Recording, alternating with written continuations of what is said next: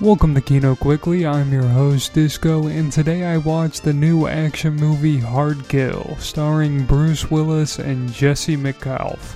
Right off the bat, I was so excited to see this movie because I haven't seen Bruce Willis in a solid action film in a long time. And after watching this, I still haven't seen Bruce Willis in a solid action movie in a long time. This movie is very disappointing. They get Bruce Willis out of retirement to be in this big action movie, and yet he does nothing in this whole movie. I'm not sure why they were paying Bruce Willis to sit there and do nothing the whole movie. Every scene Bruce Willis is in, he's either sitting or just standing and talking and not really doing anything.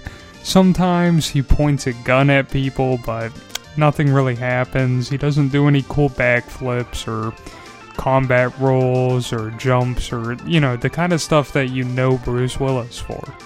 This might be because he's getting up in age, but you know, I watched a Liam Neeson movie a couple weeks ago and he was doing all kinds of stuff backflips somersaults everything you can think of and he's he's i think he's older than bruce willis. So bruce willis really had no excuse for not giving it his 100% in this movie and it's really sad to see that.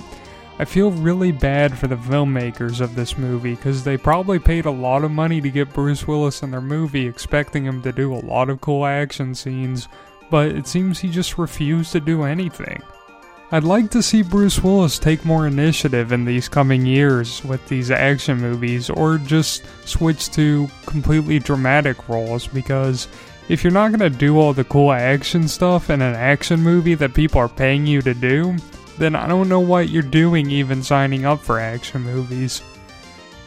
When you have the resume of Bruce Willis, you can really do whatever you want, and I'm not sure why he's choosing these action movies when he's just not to do any action.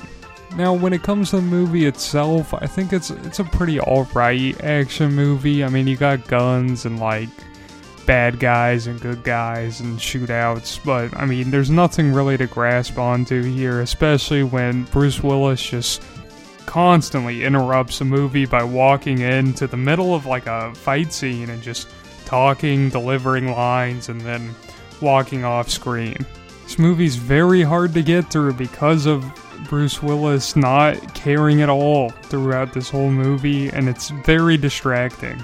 If Bruce Willis wasn't in this movie, it'd probably get a higher rating because I'd be impressed by some of the lower actors, but he steals the show because you see his face, you say that's Bruce Willis, so your attention goes directly to him. But he's not doing anything throughout this movie, so it's very distracting. I'm not sure why they put him in here besides to uh, direct the audience attention to him. So my rating for Hard Kill is gonna have to be one thumbs down. I'm gonna reserve the other thumb down because it does have Bruce Willis in it, and it is a treat to see Bruce Willis. I just wish he would have done more in this movie, and I hope he does more in some future movies he's gonna star in. So I don't recommend you see Hard Kill. I'd avoid it at all costs, but I do recommend that you have a nice day.